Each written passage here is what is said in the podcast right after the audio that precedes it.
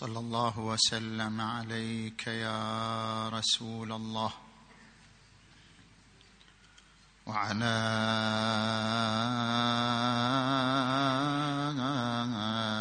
أهل بيتك المنتجبين يا ليتنا كنا معكم فنفوز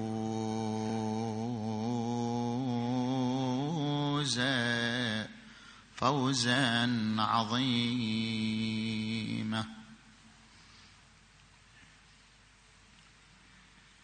لا خبت لا خبت مرهفات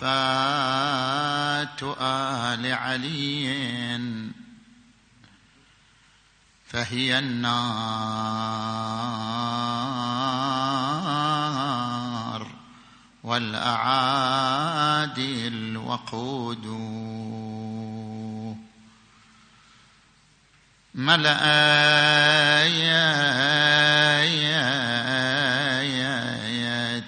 بالعدا جهنم حتى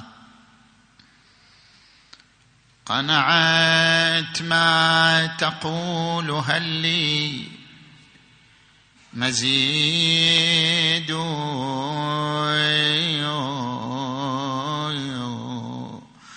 ومذ الله جل ناداها الأم وهم المسرعون مهما نودوا.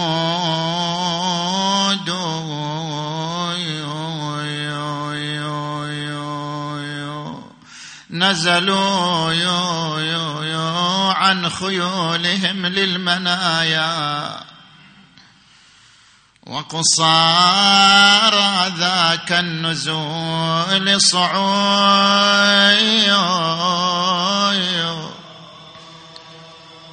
صعود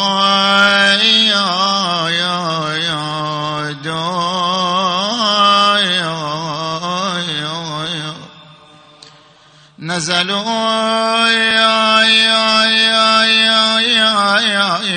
عن خيولهم للمنايا وقصار ذاك النزول صعود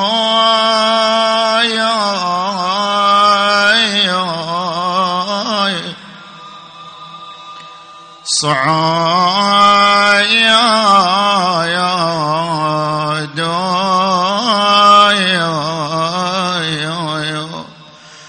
فقضى يا يا يا يا يا يا والصدور منهم تلظى بضرائم وما أبيح الورود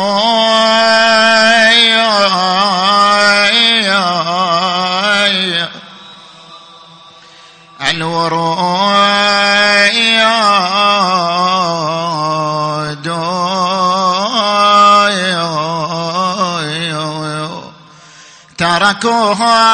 يا يا يا يا على الصعيد ثلاثا يا بنفسي ماذا يقل الصعيد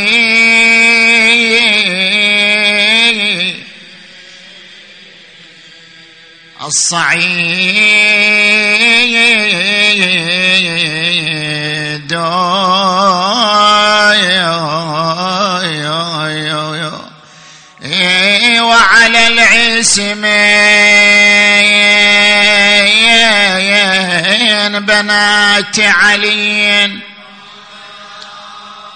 نوحان كل لفظها.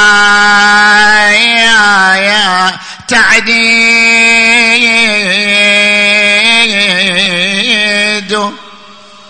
سلبتها. يا يا يا يا يا يا. أيدي الجفاة حلاها. يا يا يا. فخلا معصم وعطيل جيد.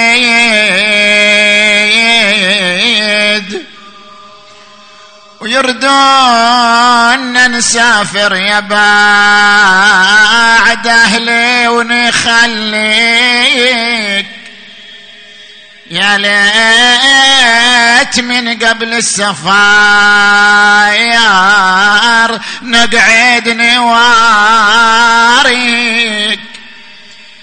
هذا الفراق وين يا ابن أمي نلاقي؟ لا تقول خلتني العزيز. بغير تغسيل. لا تقول عني سافروا ما ودعاني. شال خواتي وللقباير ما شيعوا أنا يا ليتهم وياك بالبر يتركوني ولا أروح أسرم يا السرايا فوق المهازيل. أعوذ بالله من الشيطان الغوي الرجيم.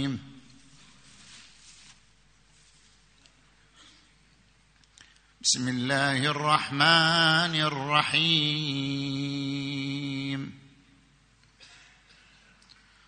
ربنا هب لنا من أزواجنا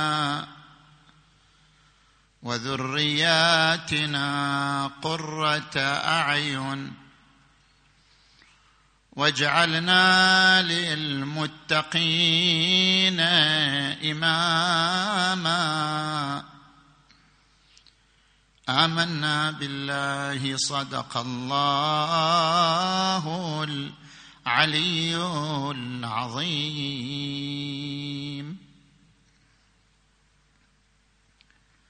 انطلاقا من الآية المباركة نتحدث في محاور ثلاثة. في حقيقة التربية وفي ركائز التربية وفي أسلوب الضرب والعنف في مجال التربية. نجي الآن إلى المحور الأول. ما هي حقيقة التربية. دوركايم في كتابه التربية وعلم الاجتماع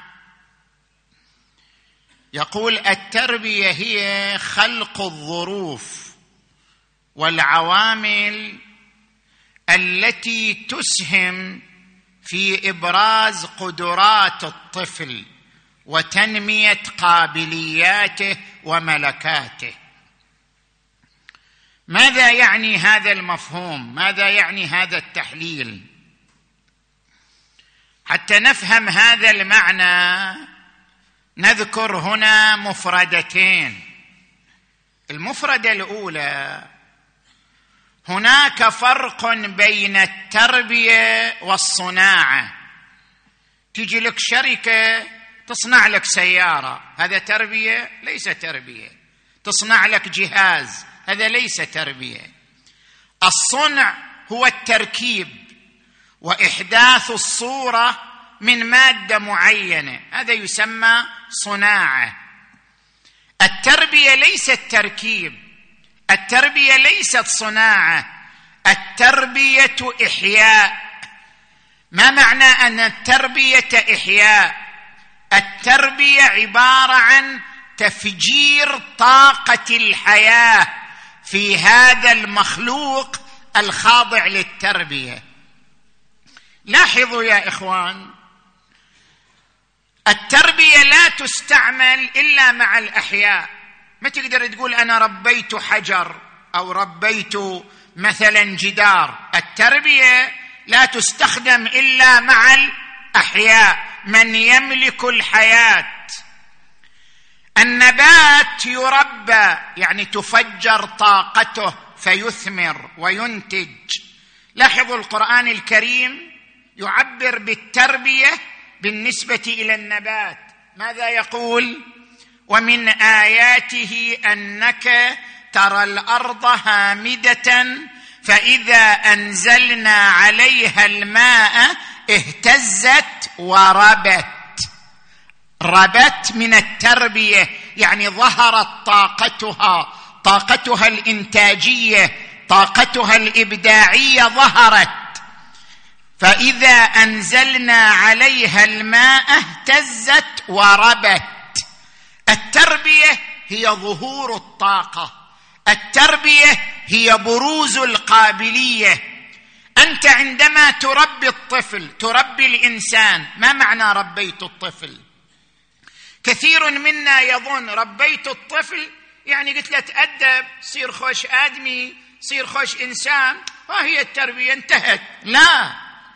التربية هي إبراز طاقات الطفل هي تنمية قدراته هي تنمية مواهبه وملكاته.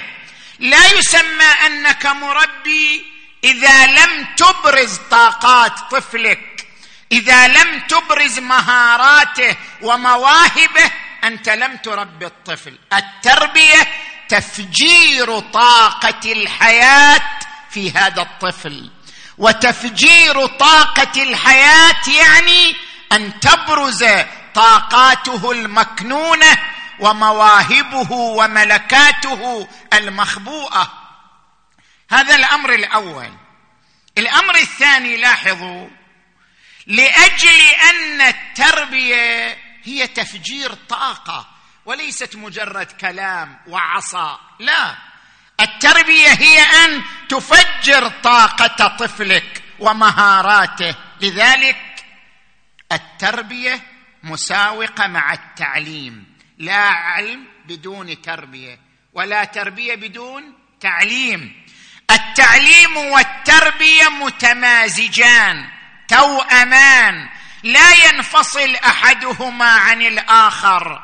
ورد عن الإمام أمير المؤمنين علي عليه السلام العلم علمان علم مسموع وعلم مطبوع. ولا يفيد المسموع بدون المطبوع. العلم المسموع أن تسمع معلومات كثيرة تقرأ تفهم تسمع هذا علم مسموع لا يفيدك شيئا. ولا يفيد المسموع من دون المطبوع.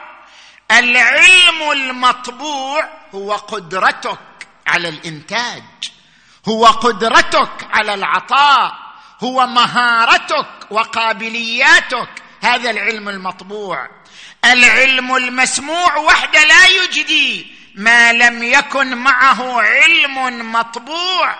ما لم تكن هناك قدرة تستفيد من هذا العلم وتستغل هذا العلم وتستثمر هذا العلم.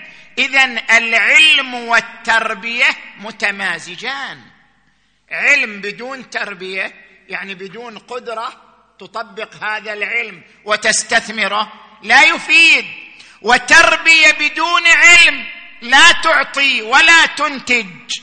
ولذلك لاحظوا هذه الكلمة إلى بيلكن يقول العلماء ثلاثة عالم كالنملة وعالم كدودة القز.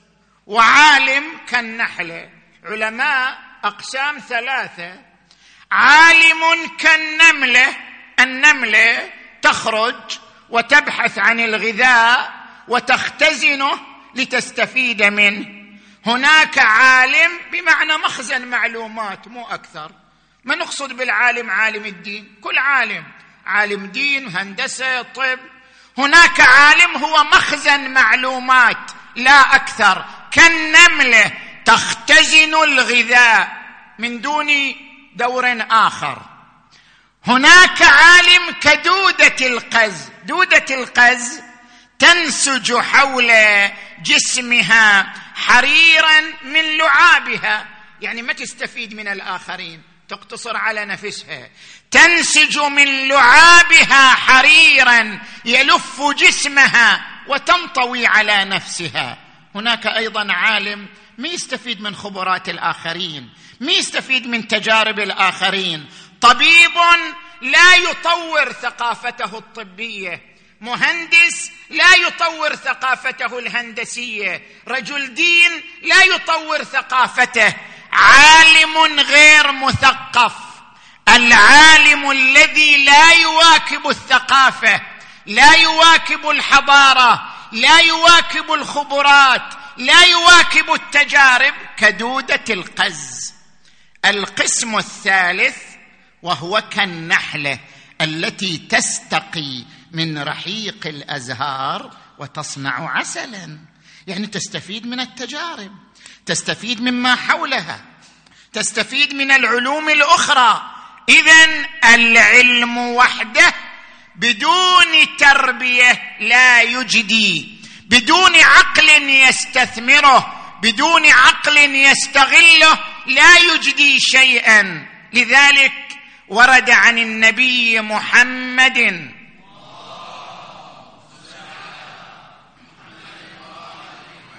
العلم يهتف بالعمل فإن أجابه وإلا ارتحل.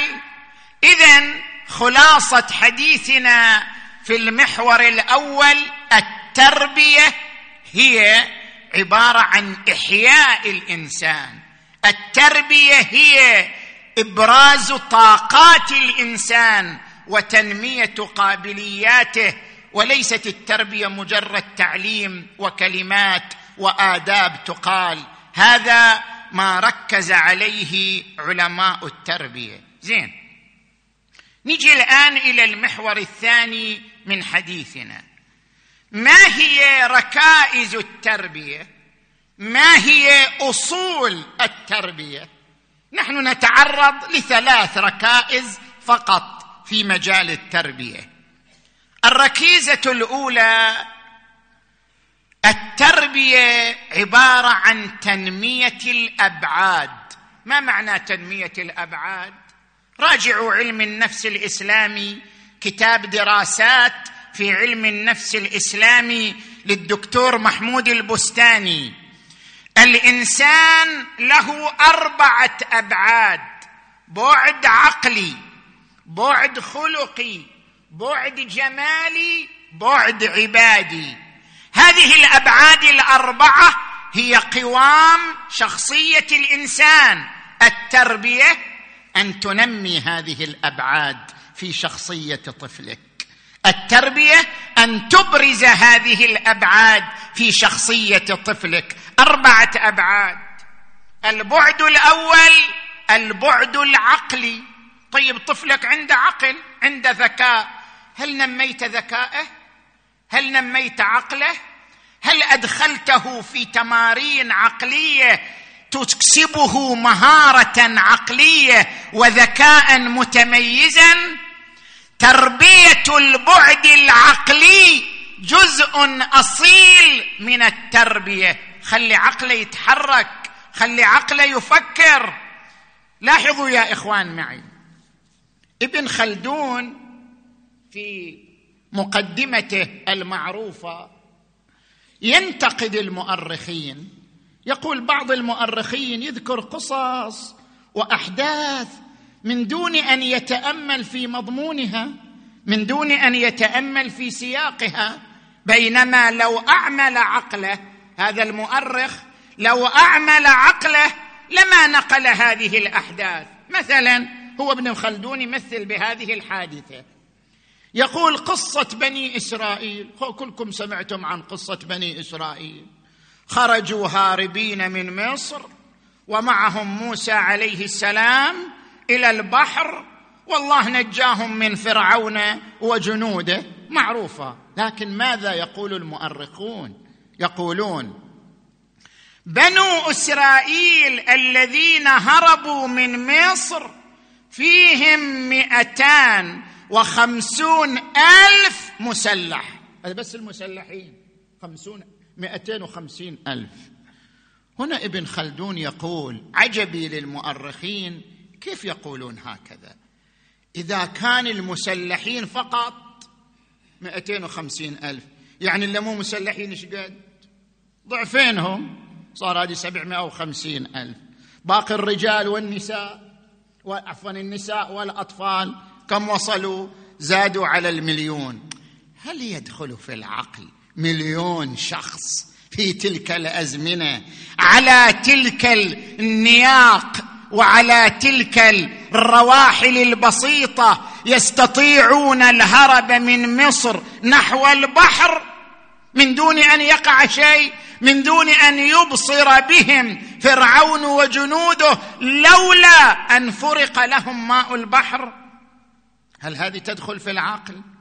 ابن خلدون وافقناه أم خالفناه ويريد أن يحرك عقولنا. من نسمع قصة من الخطيب من نقرأ قصة في الكتاب عقولنا لازم تتحرك عقولنا لازم تفكر. ليس كل حدث ينقل يقبله العقل. ليس كل قصة تنقل يقبلها الذهن. لابد أن تعمل فكرك. لابد أن تحرك عقلك لابد أن تشحذ ذهنك لابد أن تتأمل. هل هذا الحدث ينسجم مع السياق التاريخي؟ ينسجم مع المعطيات الأخرى؟ أم لا؟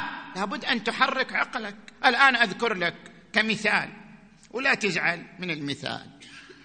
السيد المرتضى علم الهدى من أعاظم علماء الإمامية. ما حد يشك فيه. له كتاب تنزيه الأنبياء. هذا الكتاب تعرض فيه السيد المرتضى لكل الشبهات حول الأنبياء حول الأئمة وأجاب عنها ودفعها. كتاب عظيم. أول كتاب في هذا الباب كتاب تنزيه الأنبياء. لكن في صفحة 177 من هذا الكتاب ماذا يقول؟ يقول إن الحسين بن علي عليه السلام في يوم التاسع أو في ليلة العاشر وقف وتحدث مع عمر بن سعد وقال له أنتم بين خيارات ثلاثة إما أن تتركوني أرجع إلى المكان الذي أقبلت منه خيار. وإما أن تأخذوني إلى يزيد بن معاوية فأضع يدي في يده وهو ابن عمي ويرى في ما يرى. زين. وإما أن تذهبوا بي إلى ثغر من ثغور المسلمين فأكون رجلا من أهله لي ما لهم وعلي ما عليهم. خيارات ثلاثة. عمر بن سعد كتب إلى عبيد الله بن زياد عبيد الله بن زياد قال ما يفيد؟ لابد من محاربته لابد من مناجزته. الآن قد علقت مخالبنا به يرجو النجاة ولا تحين مناصي. وصار القتال. أنت الآن الذي تعرف عظمة الإمام الحسين عليه السلام. إذا سمعت هذه القصة الحسين يقول اذهبوا بي إلى يزيد. أضع يدي في يده وهو ابن عمي ويرى في ما يرى. هل تقبلها؟ اذا أين إصراره؟ ألا وإن الدعي ابن الدعي قد ركز بين اثنتين بين السلة والذلة وهيهات منا الذلة. أين قوله؟ إني لا أرى الموت إلا سعادة والحياة مع الظالمين إلا برما أين قوله؟ يا أمير يزيد رجل فاسق شارب للخمر قاتل للنفس المحترمة ومثلي لا يبايع. كل هذه الآثار كل هذه الكلمات الصارخة تنازل عنها الحسين في لحظة وقال خذوني إلى يزيد بن معاوية أضع يدي في يده ويرى في رأيه. هذا أمر لا يقبله العقل. اذا تنمية البعد العقلي. علم طفلك كيف يفكر. هذه هي التربية. علم طفلك كيف يتأمل فيما يسمع. هذه تربية وتنمية للبعد العقلي. ولذلك ورد عن الإمام الكاظم عليه السلام قال يا هشام يخاطب هشام بن الحكم إن الله مدح أهل العقل والفهم مو بس عقل فهم. فقال فبشر عبادي الذين يستمعون القول فيتبعون أحسن. أولئك الذين هداهم الله وأولئك هم أولو الألباب. وقرن العقل بالعلم. يعني عقل بدون علم ما يفيد. مثل علم بدون عقل ما يفيد. وقرن العقل بالعلم فقال وتلك الأمثال نضربها للناس وما يعقلها إلا العالمون. اذا البعد العقلي تنميته مهم. البعد الثاني البعد الخلقي. خلق الإنسان وهو يميل بفطرته إلى العدل والصدق والأمانة قال تبارك وتعالى ونفس وما سواها فألهمها فجورها وتقواها. حرك في طفلك نبع الصدق نبع الأمانة نبع العدالة نبع التواضع نبع الإحسان ليراك طفلك صادقا حتى يكتسب منك الصدق. ليراك طفلك امينا حتى يكتسب منك الأمانة. ليراك طفلك عادلا مع أمه مع أبنائه حتى يكتسب منك العدالة. علم طفلك من خلال سلوكك على إبراز هذه الأبعاد الخلقية في شخصيته. البعد الثالث البعد الجمالي. كل إنسان يحب الجمال. لاحظوا الشيخ الكليني في كتاب الكافي يروي عن الصادق عليه السلام إن الله جميل يحب الجمال. طفلك هم يحب الجمال. أبرز المهارات الجمالية في طفلك. هناك إنسان يهوى الرسم. هناك إنسان يهوى التصوير هناك إنسان يهوى الفن هناك إنسان يهوى المسرح هناك إنسان يهوى الأنشودة. إذا وجدت طفلك له ذوق جمالي ومهارة جمالية أبرز فيه تلك المهارة الجمالية. مثلا طفلك له صوت عذب أنت اكتشفت أن طفلك له صوت عذب. علمه أن ينشد. علمه أن يقرأ القصائد. حتى تستغل طاقته الصوتية. كان زين العابدين عليه السلام من أعذب الناس صوتا. وكان إذا قرأ القرآن يقف المارة عندما يسمعون صوت زين العابدين وهو يقرأ القرآن. إذا كان طفلك يحب المسرح نم فيه هذه المهارة كي يصبح ممثلا مسرحيا يخدم مبادئه يخدم قيمه من خلال موهبته الفنية موهبته الجمالية. هذا البعد الجمالي والبعد الرابع البعد العبادي.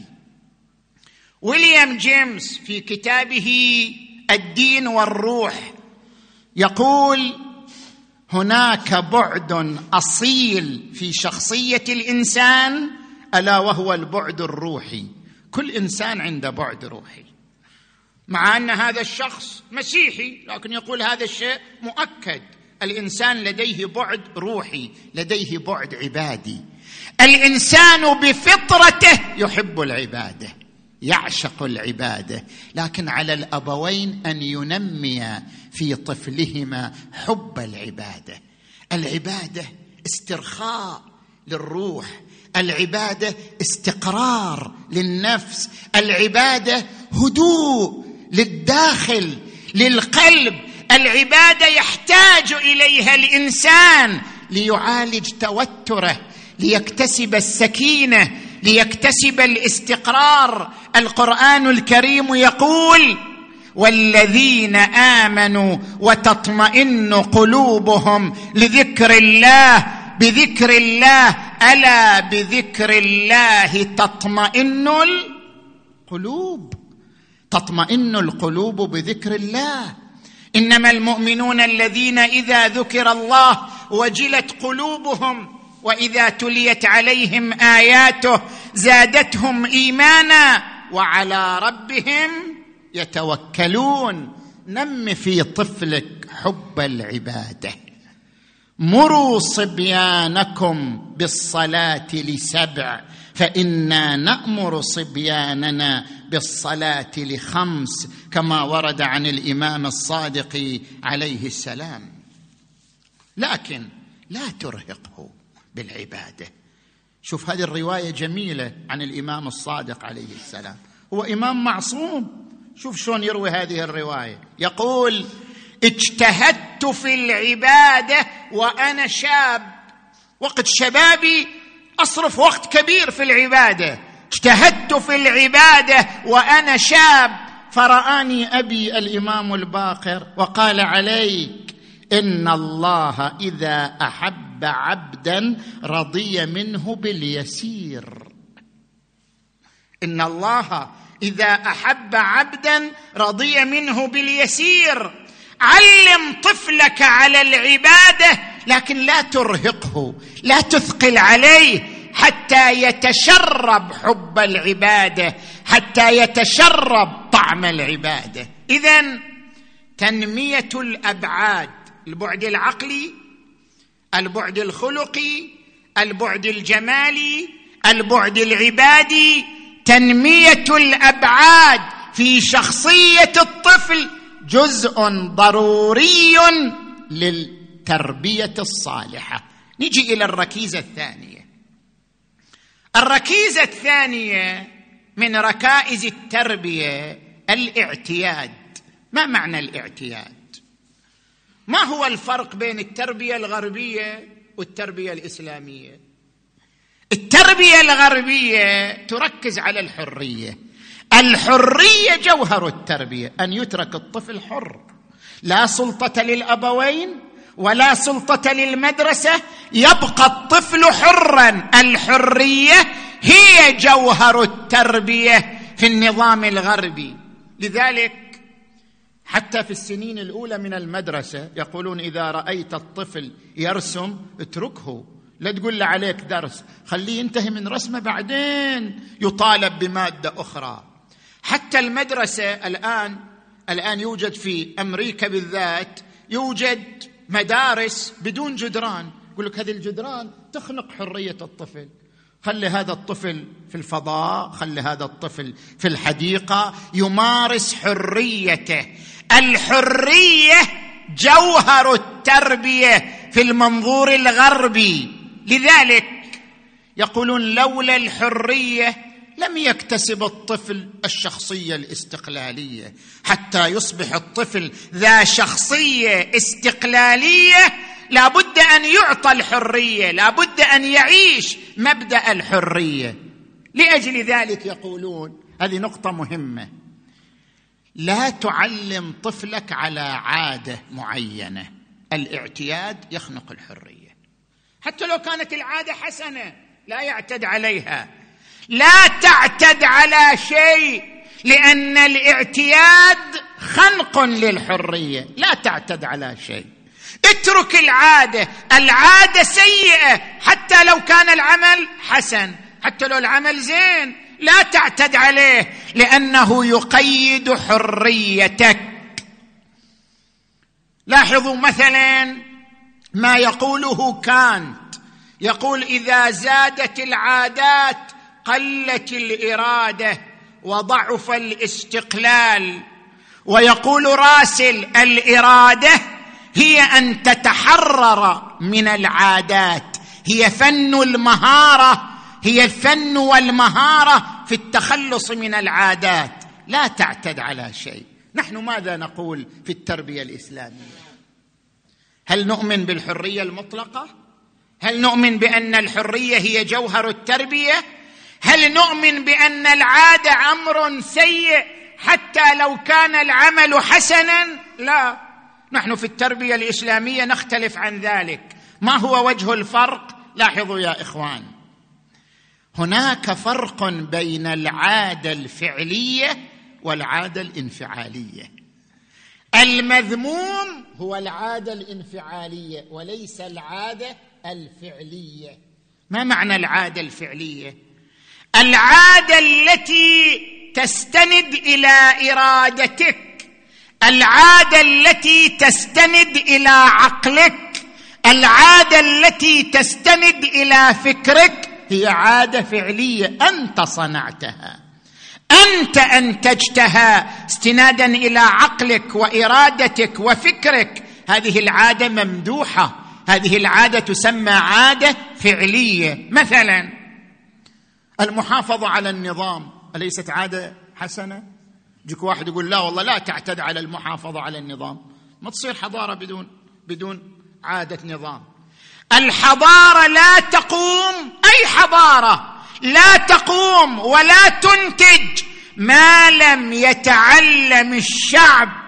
المحافظة على النظام المحافظة على سلامة البيئة المحافظة على نظام الطرقات المحافظة على السلم الأهلي. لا يمكن أن تقوم حضارة بدون هذه العادات.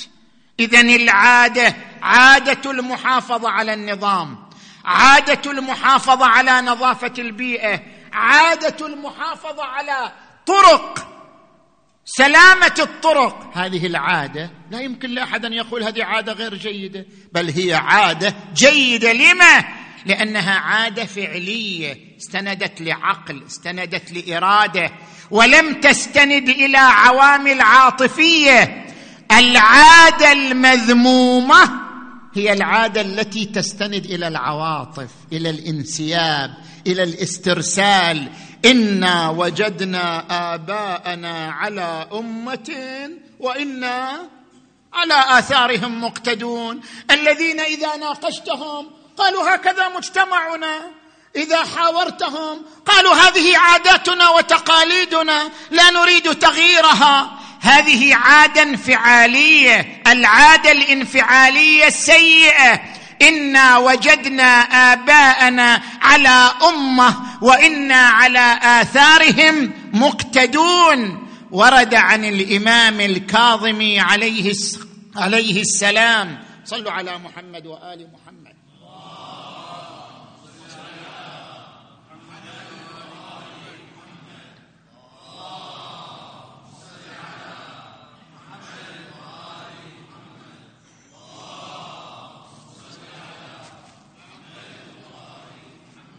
لا تغتروا بكثرة صلاتهم ولا بكثرة صيامهم.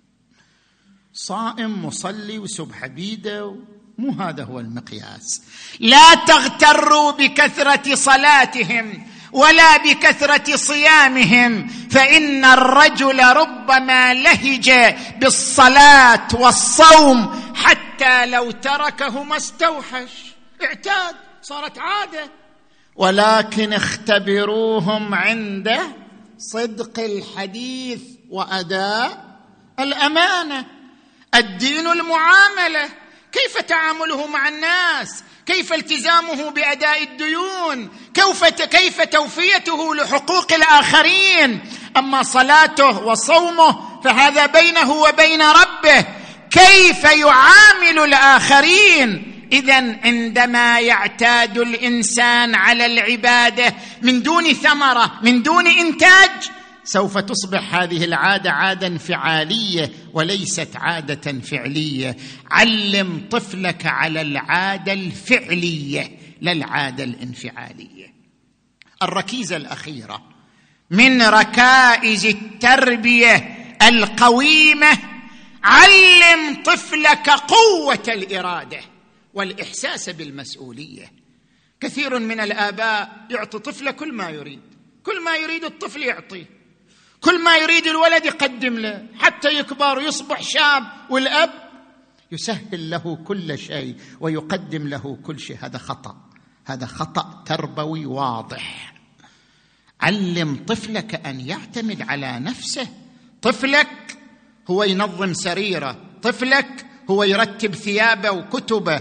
طفلك هو أحيانا يقدم طعامه بنفسه. طفلك هو أحيانا يرتب شكله بنفسه. علم طفلك على أن يعتمد على نفسه. لا تعلمه الدلال والترف بحيث يصبح شخصية اتكالية لا استقلالية لها.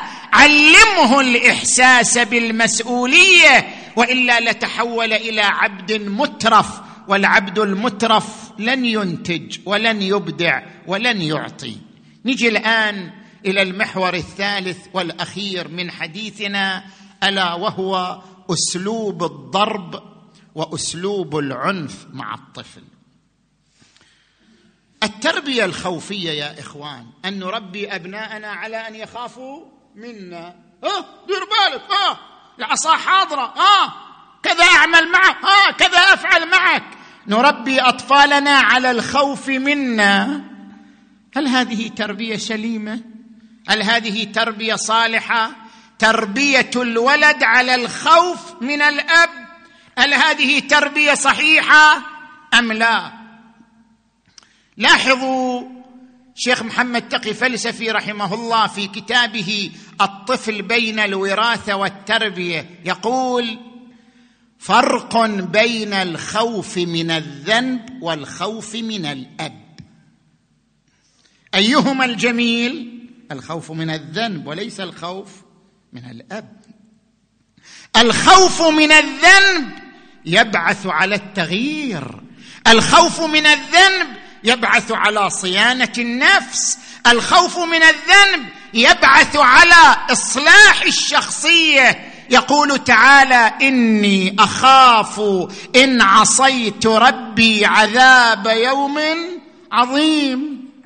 أما الخوف من الأب فهو يبعث على الاستتار بالخطأ بدل ما يخطئ أمام أبوه يستتر ويخطئ. الخوف من الأب يجعل الولد شخصيه انطوائيه على نفسها.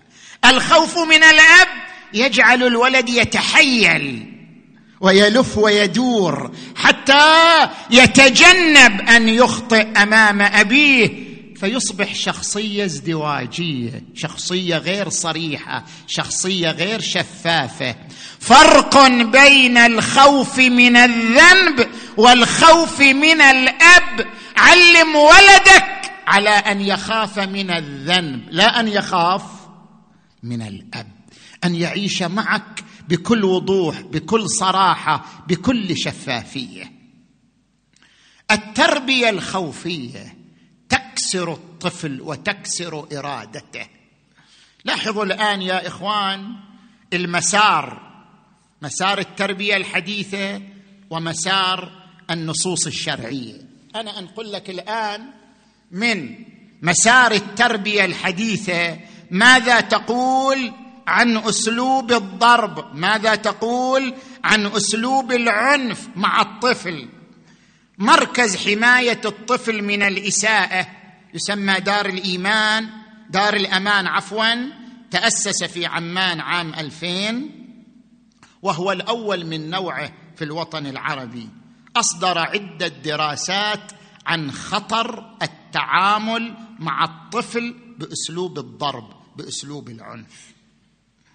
طبعا أكو دراسات معاكسة. يعني إذا ننظر إلى دي التلغراف البريطانية نقلت دراسات أن الضرب غير المبرح إلى سن السادسة جيد ويعين الطفل على الانتظام في المدرسة وتحمل المسؤولية. لكن الجمعية الجمعية العامة لحقوق الطفل رفضت هذه الدراسات. وأكدت أن أسلوب الضرب في أي مرحلة في أي سن هو أسلوب معوق وليس اسلوبا منتج وليس اسلوبا مفيدا. نجي الآن إلى دراسة أخرى. منظمة الصحة العالمية عام 2009 تؤكد في تقرير للتنمية البشرية العربية يعني تحدث عن الوطن العربي شلون الوطن العربي يتعامل.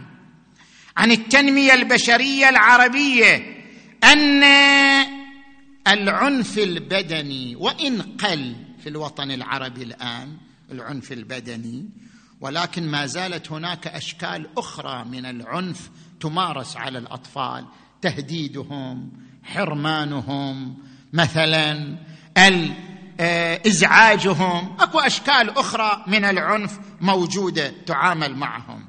ووفقا للدراسات. ثلاثة وسبعين هذا كلام 2009 ثلاثة وسبعين بالمئة من الأطفال يتعرضون للضرب في المدارس أو الأسر.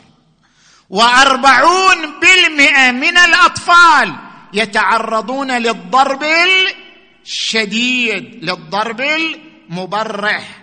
دراسة ثالثة كلية التربية الأساسية بدولة الكويت هناك دراسة بعنوان تأديب الطفل بالضرب. دكتور محمد ملك والدكتورة لطيفة حسن الكندري في سلبيات الضرب. ما هي سلبيات التعامل مع الطفل بالضرب؟ انهيار الإحساس بالكرامة. بعد الطفل ما يشعر أن إلى كرامة. التعامل معه بالضرب يؤدي إلى انهيار الإحساس بالكرامة. لا يشعر بكرامة. هذه هذا خطر أول. الخطر الثاني التعامل بالضرب يؤدي إلى أن لا يبالي الطفل بالألم. كل يوم الضرب خلاص اعتاد على الألم. فإذا اعتاد على الألم أصبح شخصية معاندة. دائما يعاند أبويه لأنه اعتاد على أنهما يتعاملان معه بأسلوب الضرب. تحول إلى شخصية معاكسة شخصية معاندة. وقد يتحول إلى شخصية عدوانية على الآخرين. يجوز هو في الأسرة مو عدواني بس على الآخرين في الخارج يصبح شخصية عدوانية لأنه لم يعامل في الأسرة بالحنان والرأفة وإنما عومل بالضرب والعنف والقسوة. الانعكاس على الأبناء هذا خطر رابع خطير. الطفل الذي يضرب يضرب. بعدين أبنائه. هذه قاعدة. الطفل الذي تعلم أن التربية هي العصا سيتعامل مع أبنائه بنفس الأسلوب. الطفل الذي تعلم أن الأسرة جو عنفي وحشي سيجعل أسرته بمثل هذا الجو تماما. لذلك الدكتورة مريم النعيمي تقول عادة وغالبا الضرب وسيلة تنفيس لا وسيلة تقويم. غالبا الأب اللي يمارس الضرب يمارسه كوسيلة تنفيس عنده مشاكل ينفس فيها في الطفل أو عنده عقد يفرغها في الطفل. أو عنده شيء ورثه من آبائه وهو أسلوب الضرب يمارسه على هذا الطفل. وسيلة تنفيس لا وسيلة تقويم. زين. نجي الآن إلى المسار الإسلامي. هذا مسار التربية الحديثة المسار الإسلامي. طبعا إحنا ثقافتنا الشرقية على شنو مبنية؟ على الضرب. اضربه ادفه يلا. تخليه بكيفه. اضربه أدبه. الثقافة الشرقية العقلية الشرقية هي عقلية متزمتة. هي عقلية ترى أن أسلوب الضبط والحزم بالضرب لا بأساليب أخرى. هل هذا يتوافق مع النصوص الشريفة؟ هل هذا يتوافق مع الشريعة الإسلامية؟ هل هذه الثقافة تتوافق مع الثقافة الدينية أم لا؟ انظروا يا إخوان. هناك عدة روايات عندنا عن أهل البيت تشرع الضرب أن للأب أن يضرب. عدة روايات موجودة. أنا بحسب مراجعتي جميع هذه الروايات ضعيفة سندا إما مرسلة أو سندها ضعيف. أقرأ لك بعض الروايات. مثلا هذه الرواية رواية عبد الله بن فضالة عن الصادق عليه السلام إذا تمت له تسع سنين طفل وصل تسع سنين علم الوضوء وضرب عليه. وأمر بالصلاة وضرب عليها. هذه رواية راويها ضعيف وهو عبد الله بن فضالة. أيضا رواية أخرى يذكرها صاحب كتاب غوالي اللآلي سند مجهول. مروا صبيانكم بالصلاة لسبع واضربوهم عليها لعشر. أيضا هي رواية ضعيفة السند. عندنا رواية ثالثة أيضا رواها في مجموعة والرام قال امره بالصلاة واضربه عليها. هذه الروايات هذه الروايات مضافا لضعف سندها مقابلها روايات أخرى. مثلا أقرأ لك هذه الرواية. قال أحد أصحاب الإمام الكاظم عليه السلام شكوت إلى أبي الحسن يعني الإمام الكاظم ابنا لي يعني ولد عندي مشاكس وكيح دائما يتحرك. شكوت إلى أبي الحسن ابنا لي قال لا تضربه واهجره ولا تطل. إذا تريد تأدبه أدبه بالهجر أعرض عنه. ساعات واهجره ولا تطل. يعني ولا تطل الإعراض والهجر لئلا يحرم من حنانك وعطفك. زين نجي إلى كلام الفقهاء. راجع أنت منهاج الصالحين الجزء الثاني للسيد الخوئي باب الأولاد. في كتاب النكاح باب يخص الأولاد. راجع كتاب فقه المغتربين فتاوى السيد السيستاني دام ظله ماذا يتحدثون عن أسلوب الضرب؟ يذكر السيدان أن للأب وحده لا لمخلوق آخر لا الأم ولا الأخ ولا العم ولا الخال ولا المدرس ولا المدير ابدا ولا لأي أحد. ولاية على الضرب لا يجوز لأي أحد أن يمارس الضرب مع الطفل حتى بالضربة الخفيفة ها ما يجوز شوف حتى هذه ها ما يجوز. لا ولاية لأحد على ضرب الطفل حتى بهذا النحو. الولاية فقط للأب. وللأب أن يضرب طفله بشروط. ما هي الشروط؟ الكم. أن لا يضربه فوق ثلاث ضربات. كم؟ محدد. بعد. كيفية محددة. أن لا يضربه بحد الإحمرار. لا تضرب ضربة توجب شنو؟ إحمرار بدنه. ضربة خفيفة. إشعار. وإلا متى احمر بدنه عليك الدية. أنت تكون ضامن لدية هذا الطفل. تعطيه دية يعني تعطيه قيمة هذا الخدش الذي حصل في بدنه وهو الإحمرار. زين؟ الشرط الثالث أن لا يكون الضرب بدافع الغضب. مو بكيفك متى ما غضبت صكيتك شنو يعني؟ يعني هذول ضحايا غضبك يعني؟ ضحايا توترك. متى ما غضبت ضربت الطفل؟ لا! أن تضرب الطفل وأنت واعي هادئ متروي بحيث لا يصدر الضرب منك بدافع الغضب ولا بدافع الانتقام ولا بدافع الثأر. والشرط الرابع من هذه الشروط أي من شروط صلاحية الضرب أن يكون الضرب تاديبا. إيش معنى الضرب تأديب؟ يعني تفهمه. تقول له هذا العمل خطأ. ليش خطأ؟ لكذا وكذا. هذا إنذار. مرة ثانية يقول لك هذا العمل خطأ. وسبب أنه خطأ كذا وكذا. المرة الثالثة إذا توقف تأديبه شوفوا إذا توقف. يعني اولا فهمه أن العمل خطأ بين له أسباب الخطأ. إذا توقف تأديبه على الضرب جاز للأب الضرب لأن له الولاية على التأديب. لكن بشرط أن لا يزيد عن ثلاث بشرط أن لا يوجب احمرار بدنه بشرط أن يكون جسده سليما. يعني شلون جسد؟ إذا هو مسكين مريض وانت جهه تزيد الضربة. صارت مشكلة. بشرط أن يكون جسده سليما. ويذكر الفقهاء أن تضربه على محل لا يشكل الضرب فيه شنو؟ خطرا. اذا هناك شروط للضرب.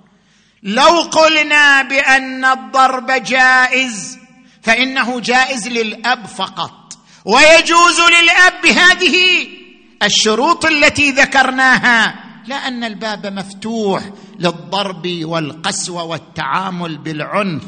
الأب الذي يضرب ابنه بالعنف مجرم مجرم في حق أسرته مجرم في حق أطفاله.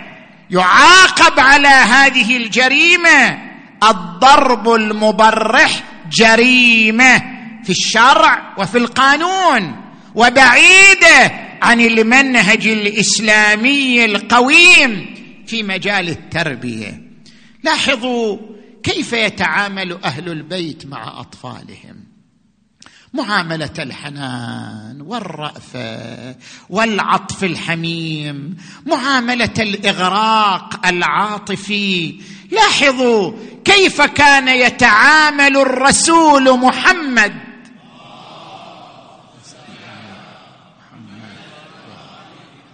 مع الحسن والحسين. كيف كان يتعامل معهما؟ الرسول على المنبر والحسين يدخل المسجد ويعثر في ثوبه فينزل الرسول من على المنبر وهو يخطب ويحمل الحسين بين يديه ويقبله ويقول اللهم إني أحبه فأحب من يحبه وأحب من يحبه. الرسول يغدق على الحسين حنانه يغدق على الحسين رأفته يغدق على الحسين عطفه. دائما يلثم الحسين دائما يقبل الحسين. لماذا الرسول يتعامل مع الحسين بهذه المعاملة؟ متى ما رأى الحسين ضمه إلى صدره. متى ما رأى الحسين رفعه إلى يديه وقبلهما. كان يغدق الحنان على الحسين بن علي صلوات الله عليهما والهما وكان يلثمه في فمه ويقول إني أحبه إني أحبه. هذا التعامل مع الحسين هذا العطف مع الحسين. ألا يذكرك بشيء آخر مع الحسين؟ رسول الله يلثم فمه. رسول الله يقبل خديه. رسول الله يمسح على رأسه. مقابل هذه الأعمال شنو صار على رأس أبي عبد الله؟ الرسول يلثم الفم الرسول يقبل الخدين. لكن ما أدري مقابل فعل الرسول ماذا حصل. ها الرسول يقبل خديه وابن زياد يضربه بثلث. الرسول يلثم فمه وابن زياد يضربه بسوط على ثناياه وأضراسه. وحسيناه وإماماه.